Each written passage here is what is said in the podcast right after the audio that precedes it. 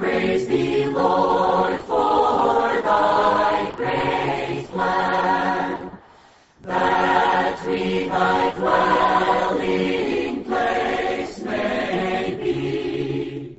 Welcome to Life Study of the Bible with Witness Lee, a program provided by Living Stream Ministry. Witness Lee emphasized the experience of Christ as life and the practical oneness of the believers. He was unbending in his conviction that God's goal is not narrow sectarianism, but the body of Christ. Through his messages in these life studies, he stressed the importance for us to grow in life and to function as Christians so that the body can build itself up. We're happy to bring you recorded portions from his ministry today, along with some of our own thoughts. And we welcome your comments and questions. You can reach us toll free at 888 Life Study. That's 888-543-3788. Now let's join today's program. When we consider what are the main qualifications to be an effective and useful minister of the gospel, we may list things like being an eloquent speaker, or having a charismatic personality, or being one empowered with the miraculous gifts that can perform mighty works of power in the name of Jesus. But the New Testament itself, when presenting to us what is the genuine ministry of the New Testament, doesn't uplift any of these things. Rather, what we see in the genuine ministry of the apostles was the growth and maturity in the divine life. Paul, the apostle himself, was such a minister, not relying on either natural ability or supernatural gifts. He was one who spent years experiencing, enjoying, and being constituted inwardly with the life-giving Spirit, the very Christ in resurrection. Francis Ball has joined us as we begin an important section in the book of Second Corinthians, uh, this matter of the New Testament ministry. Francis, I'm glad you're here with us today. Well, I'm very glad to be here. This is quite arresting, what you've just said about the producing of a ministry that's really in contrast with what's generally thought to the way to be a proper minister. It's like we have to almost throw uh, the book out the window that we've been reading all these years because it is. It turns out it really hasn't been the Bible, has it? I'm afraid that's the truth. We value and uh, treasure and uh, exalt uh, people with these kinds of qualifications. We all wish we had them so that you know we could uh, be important so-called ministers, but really the pattern that we're going to see unfolded not just today, but in the coming uh, several programs dealing with the ministry, number one, and then the ministers of the New Testament, mm-hmm. of the. New Covenant, it unveils something quite different than our natural thought and what has become a, a traditional uh, way of equipping and selecting and training and uh, you know setting up uh, so-called ministry. So we're here to have our eyes opened and enlightened very much uh, in these days, aren't we, Francis? I believe so. I'm anxious that we get into these messages in a very thorough way, and it would be a benefit to so many people that are really desirous to serve the Lord in a proper way. Yeah. The section in Second Corinthians begins at verse 12 and let me just read a couple of these initial verses. We're going to stay uh, 12 through 14 today. The portion begins this way. Furthermore, this is Paul now, speaking to the church in Corinth. When I came to Troas for the gospel of Christ, and a door was opened to me in the Lord, I had no rest in my spirit, for I did not find Titus my brother. But taking leave of them, I went forth into Macedonia. But thanks be to God who always leads us in triumph in the Christ and manifests the savor of the knowledge of Him through us in every place. Francis, let's just say this much about the first couple of verses we read. Here's Paul planning to go into this city in Greece called Troas to preach the gospel, and the Lord opens the door of the city. I mean, his outward environment was inviting him to go in and do just what he mm-hmm. had planned, but he was interrupted, wasn't he? Yes, that is a marvelous thing I think uh, would be not so easy for a person to see, especially someone who was zealous for the gospel. The door was opened not by him, but by the Lord, and yet he didn't find any rest in his spirit at not finding Titus there. So it really shows there's something deeper than just getting an open door. Well, we'll come back to this point in the third section today, but uh, this is the verse that Paul uses to introduce this section on the New Testament ministry. 2 Corinthians chapter 2, verse 12. Let's join Witness Lee and we'll hear this unfolded in a marvelous way today. After the introduction Paul gets on to the ministry, which is the major subject of this book. In 1940, when Brother Nee were giving messages from this book, he stressed that the first book deals with the matter of gift. Not the initial gift, not the developed gift, but the outward and the miraculous gifts. He used the case of Balaam's donkey speaking human language. Just like this, all of a sudden, he spoke human language. That was a typical gift. So he said, you could get a, a gift just like this. Then he said, for you to have a ministry, it needs 20 years. And I thought, my, 20 years? to wait for 20 years? He used a word, a kind of expression in Chinese. And this word, or this expression, equals to uh, Andrew Murray's expression. You know, in Andrew Murray's writing, in the book, The Spirit of Christ, Andrew Murray used the word woven, W-O-V-E-N. Christ has to be woven into our being. I feel today we have a better word than woven. That is constituted. The ministry is a constitution. This means whatever Christ is, whatever Christ has done, accomplished, whatever Christ has attained, whatever Christ has obtained, all these is wrapped up in the life-giving spirit. The life-giving spirit is the very embodiment of Christ in these four items. So, whosoever would be so constituted with this all-inclusive Christ, this one will be the minister of Christ. And his work and his service is the New Testament ministry, which is the ministry in the New Testament.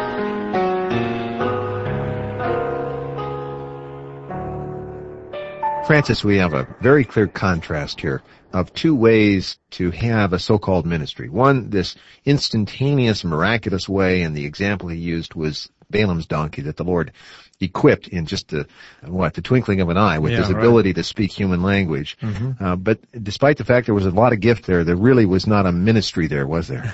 No, that was certainly a gift. Apparently, it's a gift that just suddenly someone may have without any spirituality. Contrast that with this other approach, this matter of a constitution taking place over time. What, what do we mean by this term constitution? Well, Chris, I believe we both are quite clear that to minister Christ, it means that we have to have the constitution of life, the divine life which was born into our spirit at the time we were regenerated is just the beginning of a life that needs to be built up so that we become another person. We become a Christ person. We become a person that's filled up with the divine life and not only the divine life with all its attributes, but even the, the human life with all its virtues gets uplifted by this life so that there is a ministry produced by the growth in this life, by the development in this life, and by the reconstituting of the person himself in the way of life. Well, he pointed out, he mentioned that Watchman Nee had uh, grabbed this word that uh, marvelous writer of uh, the past century, Andrew Murray. I believe he was South African, but a really marvelous writer and had a wonderful book that uh, we have quoted many times in this program over the years we've been doing this, book called The Spirit of Christ. And in that book, Murray uses this term woven Yeah. and that all that Christ is, all that he has, all that he obtained needs to be woven into the fiber of our being. And now, uh, Witness Lee at this time is somewhat improving, though we don't reject this term. It's not a bad term, but uh, and maybe an improvement is this matter of being reconstituted, as you said. It's it's really an organic matter, isn't it? Yes, it really is. It is so organic that it's not a sudden thing. It's something that happens over time by the growth of life. By growing in life, we mean the increase of Christ in all that He is. Christ Himself is now in the life-giving Spirit, and He is even the life-giving Spirit. And that includes all that He has done, all that He's attained, all that He's obtained, and this is all included in the life-giving Spirit in our spirit. So as we grow by this Spirit of life, we become equipped to be able to minister the same life to others. Wow. Well, as we promised our listeners, it would be a radically different approach to what we normally associate with uh, the qualifications to have a kind of ministry. What we're seeing today, it's life, but not just possessing the divine life. It is the growth and development Right. of this divine life and the constitution of our inner being with this spiritual equipment that really produces New Testament ministers. That's right. Well, let's go back now to this point we brought up at the uh, earlier part of the program. Paul, uh, zealous, burdened for the gospel, burdened for this city called Troas, and the door opened for him, but this one missing component, and this turned out to be what he was most depending upon, the rest in his spirit, and how this became the determining factor on what he did. This is a marvelous portion and a wonderful lesson for us just ahead. The New Testament has only one ministry. Paul has a part of this ministry. Peter has a part. And all the apostles at the third time, they all had a part of this ministry. The ministry of the new covenant. This has to be a constitution. The process God, with all what he is, constituted into the very fiber, the very being of his chosen and redeemed people.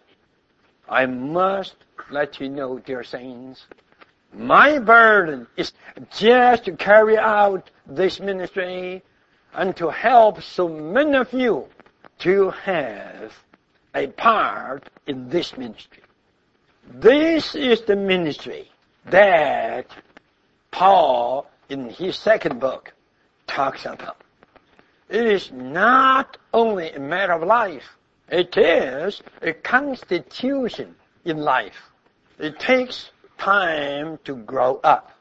It takes time to get mature. You cannot grow with a full constitution of the triune God within couple years. Life needs time to grow. The ministry cannot be formed in a short time. Now, let us see the introduction to the ministry. Paul introduced the ministry this way. He said, When I came to Troas for the gospel of Christ, the door was opened in the Lord. Yet, I had no relief in my spirit when I did not find Titus. Even with such a wonderful door for the gospel opened by the Lord, why I didn't have the relief? Because I didn't find Titus.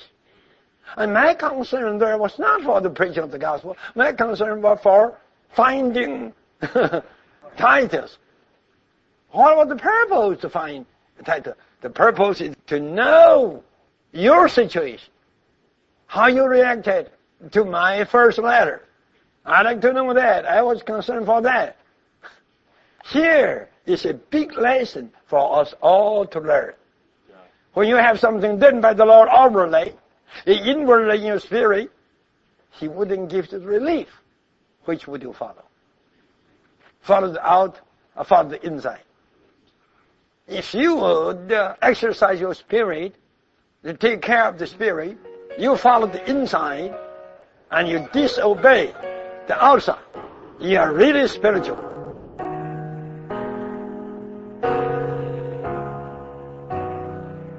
Francis, I'm sure that uh, for many readers of the Bible that happen to be listeners to this program, they're they're going to come back to their own Bible and look at 2 Corinthians chapter 2 again and see if this is really the case that, that the Lord himself opened the door mm-hmm. for the mm-hmm. gospel in the apostle Paul to go in and announce the gospel and he chose to disobey in a sense this outward leading and follow something far more intrinsic and inward. I think this is a marvelous thing, Chris, because this shows the apostle was more concerned about the church than he was about the gospel. It doesn't mean that he wasn't zealous for the gospel, certainly. All of his books show that he was. But here is a man having an open door which any gospel preacher would really rejoice over and getting there and not finding inwardly that he has the peace and the rest. In his spirit there's no rest because he didn't come there just for the gospel. He came there partly to be with Titus to find out what the Corinthians said and how they reacted to his first letter. The fact that the gospel door was open, that was just something of the Lord. But we see a man here that's not just zealous for the gospel, but he is very burdened for the building up of the church, for the uh, helping all these saints to go on in the Lord and to enjoy the further depths of the truth that have been revealed to Paul this is such a key uh, point. I really encourage all of our listeners to be with us on Monday because this section continues with this matter of mm.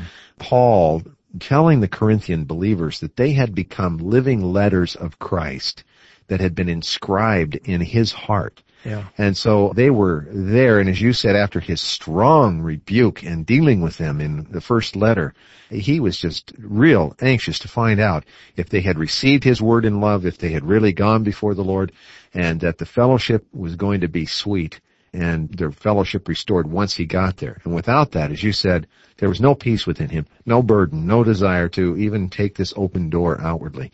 Uh, so it shows that he was a man who was as you said, very much Christ-centered, but Christ in the church centered. Mm-hmm. This matter is very, very crucial for all of us as believers, but particularly for those who take any responsibility for the development or for the growth of life in others. That he is here now very much in the inward parts of Christ. That is, he is feeling what Christ felt. He is thinking what Christ thinks. He's a man who is living as in the person of Christ, knowing Christ inwardly and knowing Him thoroughly, so that he was able to have the same kind of response that Christ Himself would have.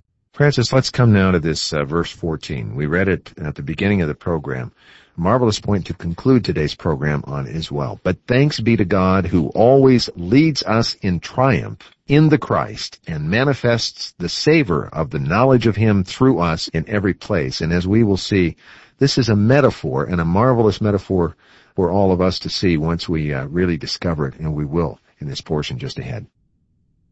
Now, this one verse, 14. But thanks be to God who always leads us in triumph in the Christ. Paul likened himself a captive. He was fighting against Christ. He was fighting against God's economy. He was fighting against the churches. He was fighting. But on the way to Damascus, he was defeated. He was subdued. And there he got captured. And he became a captive. And this captive was put into a triumphal procession. And in that procession, the first three, you know, were home, Peter, John, James. A lot of captives there. A train of defeated foes. A train of captives. God lead us. Who are us? Captives. God lead us captives in a triumph a triumphal procession. In ancient time, when the Roman general won the victory, he captured all captives and brought them back to the capital. Then there was a procession celebrating the recovery with all the captives. And the general was taking the lead in the front of the procession. All the captives were following him for his celebration. Paul used this metaphor to illustrate his ministry. Listen, the proper ministry of the New Testament is a triumphal procession celebrating Christ's victory. What I have been doing is very limited, yet I have the same kind of sensation within me. This is a triumphal procession, and I am a captive. What is a captive? A captive is a witness that I was an enemy, but I was defeated, and I was subdued, I was captured, and today I was a submissive captive. This is our ministry. The New Testament ministry is a procession, a celebrating procession. I appreciate how he pointed out the richness of this metaphor, this picture. Mm. Probably most of us, uh, at one time or another, maybe when we were kids, saw one of the great movies where the Roman general has been out and conquered, you know, the foes and they're all chained together and he marches them back through Rome to the delight of the people and quite a celebration. This is the metaphor, isn't it, Francis, yeah, that Paul is. is using here? Oh, it really is a terrific metaphor because we are having a procession now. A triumphal procession celebrating Christ's victory. Wow. We are all those that got defeated by Christ. We were his foe, but he defeated us. He conquered us. He gained us. And now we're in his procession as those who are submissive to him. Right. I'd like to consider myself a submissive captive. Right. in this procession. I have the same word that struck me in that portion. We're now willing, submissive yeah, captives. Right. We don't need the chains, right, Francis? We're here uh, in this celebration, not of our victory. We're celebrating our defeat and His victory. We're so glad that He defeated us. Amen. We pray we He will defeat so many more. That's right. Wherever this procession is going, there is the spreading of the aroma. The metaphor really fits here because we who are conquered, wherever we go now, speaking for Christ, testifying for Christ, living Christ, there is an aroma that really declares the victory that Christ has won. And I have just praise the Lord for all those who are in this kind of procession. You know, some are really saved and they go on, but there's a certain amount of resistance and a certain amount of defeat that they're still suffering. But if they would just be defeated by Christ and let Him conquer them, and they would join this procession, then we can spread this good news, this sweet aroma, this incense, which uh, is a, the smelling of this is uh, really a, a sign of life to those that were conquered. That's right. And to those who would not be submissive, it's a signal of death. Because when the general reaches his capital city, then those who have not submitted to him will be put to death. Those who have submitted to him will be an aroma unto life. Right. It just means that we're going into a victorious life. So this is our portion, Chris. If we really submit to him willingly and even with all that we have, ceasing to live an independent life, now living just the life of Christ, that will be a sweet aroma wherever we go. I like Paul's term. He calls it a sweet savor of Christ. Mm. It's like a, a savory dish to God. Yeah. When God defeats us, when Christ conquers us, this aroma is pleasant to God and it really has an effect on those around us, as you said. You know, a lot of people complain about being defeated Christians. Well, in a sense, we all need to be defeated Christians as long as we've been defeated by Christ. Yeah, right. Francis, good fellowship today, marvelous portion. Glad you were here and uh, hope you're able to join us again very soon. I hope so too. I, it's really my pleasure. Francis, thanks for being with us again. And for Francis Ball, I'm Chris Wilde. Thank you very much for listening.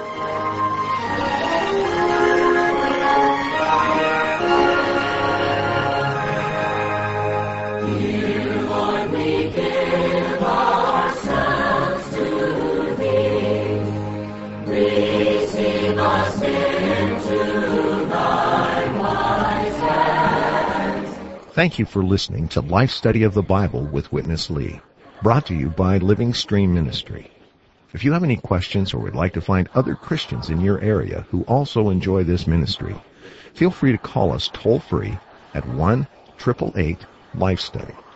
That's 1 888 543 3788. Or you can email us radio at lsm.org. Thanks for listening today.